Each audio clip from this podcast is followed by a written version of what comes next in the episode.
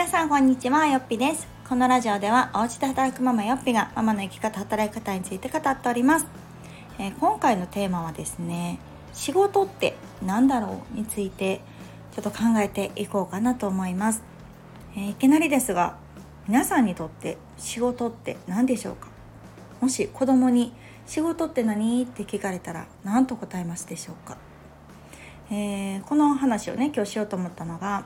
上の子が今小学校2年生ででまあなんかね本を読む習慣があんまりないんですよね絵本とかまあね読むんですけどなんかこうもう小学生にもなったしちょっといろいろ本を読んで読んでほしいとか読む機会があったらいいなっていうところとあともう一つ、えー、ま働くっていうこととか仕事っていうものに関して早いうちからちょっと知識をつけてほしいなっていう私の気持ちがあるんですね。っていうのも、まあ、前にもねちょっとその働き方の話を子供に伝えたっていうのをあのメルカリのね販売を通して、えー、ラジオでもお話ししたことがあったんですけれども、まあ、あの子どもたちがこれからね、まあ、あの学業という面では小学校卒業して中学校高校大学って進んでいくんでしょうけれどもその中でどう生きていくのかでまた仕事をどうするのかっていうところの壁に当たるというかそれを考える機会って皆さんいつぐらいでした？なんか漠然とね将来これになりたいみたいなものはあったとしてもいざじゃあ本格的に考えるって大学生ぐらいじゃないですか？早くても高校生とか？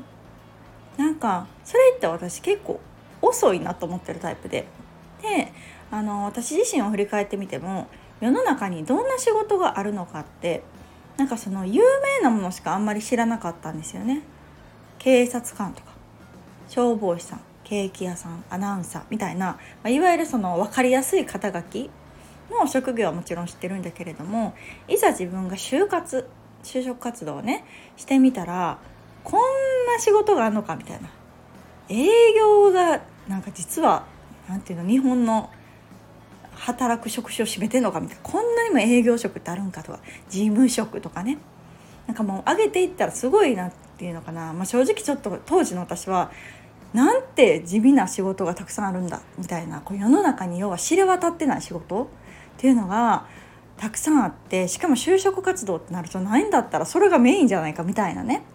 感じですよ。やっぱりその分かりやすい肩書きのある職業っていうのは専門学校だったりとかそういう特別なね学校に行って学ぶっていうそれを選ぶためにはもっともっと早くから考えてそういうあの勉強ができる高校に行く大学に行くとかっていう風な選択をしないともう遅いんじゃないかみたいなねことになったりするわけですよ。なのであ大学生の就職先って会社がほとんどでしかもその会社の中の細かい営業担当だったりとか事務担当だったりとかなんかあそんな感じなんやっていうのを知ったのが本当二十歳ぐらいだったと思います私はちょっとね遅いかもしれないけど、まあ、そういう経緯もあってこう子供には早い段階から私は知っておく別に何になると決めなくてもいいんですけどその早い段階でいろんな仕事がある。で働き方っていうのはその会社に勤めてお給料もらうだけじゃない。もっともっとあるし私たちの時代以上にグローバル化も進んでいったりとか AI とかもね取り入れられてなんかこう変わってくるとは思うんですけれどもそれでも今からこんな仕事があるっていうのをたくさん知っておくって大事なんじゃないかなっていうのもあって結構こう仕事とか働き方について子供とあの話する機会が増えてきましたでまあそのうちの一つとしてあの関連する本とかあるんじゃないかなと思って、まあ、子供でもね小学生でも読みやすいような本と思ってまあ何冊かこうピックアップして読んでいくとですねいやこれはちょっと大人も読んだ方がいいって思うことがたくさんあったんですね。で今日皆さんにその初めに言ったね「あなたにとって仕事とは何ですか?」とか「仕事って何?」って言われたら何て答えますかっていうところに基づくんですけれども、まあ、そのうちの、まあ、子供が読む本ですよ漫画もいっぱい載ってるようなところで仕事とはなりたい自分を実現するためですよって書いててでハッとしません？なんか今の私はいやほんまそれって思うしうんうんってすごくスッと入ってくるんですけどそれこそ私働き方で悩んでた時専業主婦からこれからどうしていこうか子供も小さいのにその会社員としてやっていくのかでうずうずしてた時ね個人事業主になろうかみたいな考えてた時にその時も一冊の本にあってそこにも書かれてたんですよこの言葉。仕事っていうのはなりたい自分とかこう生きたいと思う人生を叶えるために実現するためにするもんなんだよ。あるもんなんだよっていうのが当時の私からしたらもう衝撃やったんですよね。前職が結構ハードっていうこともあってなんかそうというよりもどっちかというと目の前の仕事の方が先だったんです。なので仕事ありきの私の暮らしだったし私のスケジュール平日とか休みのスケジュールっていうのは仕事ありきで決まってたのがもう当然だと思ってた。けどあそうじゃないんだ逆なんだ自分がこうなりたいって思う暮らしだったり生活だったりとか得たい感情だったりとかを叶えるための仕事をするんだっていうのにこう逆転の発想になってからはすごくこの仕事というものに対してネガティブからポジティブに変わった大きなきっかけになりました。それがこの子供向けのね本にも書かれててああすごいいいなと思って読ませてもらっていました。であの、まあ、将来何になりたいとかね小学校の時とかよく聞かれてたんじゃないかなと思いますけれども、まあ、私らの時代もなんかほぼ職業やったんですよね。それこそ本当に看護師さんになりたいケーキ屋さんになりたいみたいな感じでもやっぱりそれってなかなかこう明確に言えなくないですか？ね、迷う気持ちもあるやろうしよう分からんし何やったらそもそも知ってる職業がいくつあるのかっていう話ですごくこう難しい質問だなと思うんですけれどもこれをね私大学で授業している中で大学生にも問いかけるんですよ。大学生今2年生3年生メインで教えてるので大体もう二十歳ですよね二十歳前後の子にこれ聞いた時にすっと明確に答えれる子ってやっぱ少ないですよ。ねもうあと12年で社会人なんだけれども迷ってますよくわからないです自分が何に向いてるのか何がしたいのかわからないですっていう声が非常に多いだけれどもじゃあ自分がもうちょっと先のね大人になって社会人になった時にどんな暮らしがしたいとかどんな風な生活どんな生き方したいって聞いたらまあ出てくるんですよ割と具体的に。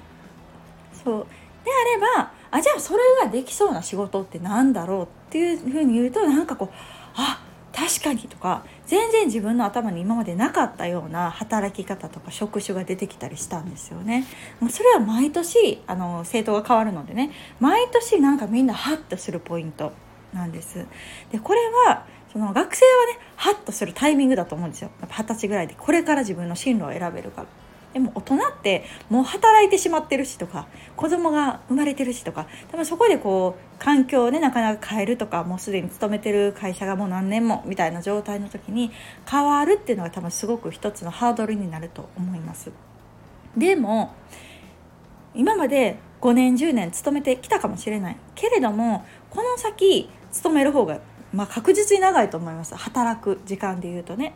まあ、仮に60歳定年やったとしても40歳の人でもあと20年働くわけでしょ？で40歳定年じゃないと思うんですよおそらく私たちが60を迎える頃ってもっともっと多分70歳とかね80歳とか働いてるかもしれないしあの60歳なんかで定年してしまうと残りまあ仮に100歳まで生きるとしたらあと40年無職で生き続けないといけないってなかなか酷やと思うんですよね。その精神的にもだけどあの経済的にも。なのでぱりこう都市に縛られず働き続けられるかつそれがこう体力面だったりとか技術面で無理ってならないような働き方を今のうちから作り上げていくっていうのはすごく私は大事だなと思うしそれが自分のこんな生き方したいなっていうものに基づいているのであれば何歳になっても多分やり続けたいと思うと思うんですね。うん、なのでやっぱりこの職業と生き方っていうのは割と似て非なるもので順序を間違えると全然違うものになってしまう。職業だったり今の仕事っていうのをベースに自分の組みあの働き方じゃない自分の暮らし生き方っていうのを組み立てるとおのずとなんかこんなはずじゃなかったのになとかどっかで幸せが来たりすると思うんですけど自分がこんな風に生きたい。例えば時間をもっとゆとりを持ちたいとかこんなところで働きたいとか田舎がいい海の近くがいいとか都会がいいとか、まあ、皆さんいろいろあるじゃないですか。とかね家族がいた方がいいのか一人の方がいいのかとかその辺りっていうのはもう価値観になってくるのでその世間の常識に自分を当てはめるのではなくって自分の価値観自分はどんな働き方ができたら幸せなのかどんな生き方ができたら幸せなのかっていうところをまずは明確にするっていうのがすごく大事なんじゃないかなと思います。でこの生き方を叶えるための働き方仕事っていうのを選ぶことができたらやっぱり私は仕事がめっちゃ楽しくなったんですよね。なんかこれまでの仕事っていうものへの固定概念が本当にガラッと変わったし自分の価値観に合った働き方をしてるから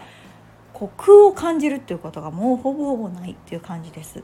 うん、で私で言うと結構あの大事にしているのがこう割とこう自分に裁量権を持ちたい、まあ、割と自由にしたいってところ。時間的なものもそうだしいつ何の仕事をするとか誰と働くみたいなものも自分で決めたいっていうの自由さであったりとか。あとはそうだな。まあ自分の思っていることを現実にしたいっていうところだったりとか。あとはこうゆとりのある時間が欲しいなとか、うん、っていうようなあと挑戦とかね成長とかっていうのも結構こだわってるところではあるんですけれどもそうじゃない人もまあもちろんいますよね。例えばこうなんだろう他何があるかな。チームで仕事がしたいとかね、うん、あと世界を目指していきたいとか有名になりたいとか。なんかそういうのも一つの価値観だと思いますこれは本当人それぞれ。だからこそなんかこう自分の価値観に合う働き方を目指すっていうところが実は幸せな働き方で幸せな仕事。でそれがあるから自分の生き方っていうのが成り立っていくんじゃないかなっていうのを今すごく、うん、感じます。なのでこの価値観がね人それぞれやっぱり違うっていうところをまず知っておくっていうところ。なので私は今在宅ワークがすごく合ってると思うしなんか子育てもすごくしやすくなったなと思うけどやっぱり家で一人で働くっていうのが価値観自分の価値観にないっていう人そこが幸せと思わないっていう人ももちろんいると思うからそこを強要するっていうことは必要ないと思うしそこに合わせる必要もないと思う、うん、からこそやっぱり自分の中での価値観これを大事にしたいなって思うものをまずは導き出すとか自分がまず知るってことですよね。自分が知らないとなかなか自分のことはね自分のことが知ってないと選択っていうのが間違ってしまいますからやっぱりそこを念頭に置いた上であこんな生き方したいな暮らしできたら最高やなと思うところからの職業選び働き方選択っていうのがなんかすごく大事なんだなっていうのを改めて感じました。なんか本当にこう小学生向けの本なんだけれどもあなんか今の大人に特に働き方に迷ってたりなんか自分ちょっと違うんだなって違うんじゃないかなってこう気づき始めてる人が読むと割とこうグッとくるような内容の本だなっていうのをすごく感じましたなんかこういう子ども向け小学生向けのあの仕事に関する本ってたくさん出てると思うので是非何か気になるものあれば見てみていただけたらいいんじゃないかなと思います。はい、今日はちょっとねお仕事の選び方だったり皆さんにとってお仕事って何ですかっていう視点についてお話をさせていただきました。もし今ちょっとね自分の働き方とかお仕事とかに違和感を感じている方がいらっしゃればこの機会にちょっと見つめ直してみるのもいいかもしれません。ではまた次回をお楽しみに。さよなら。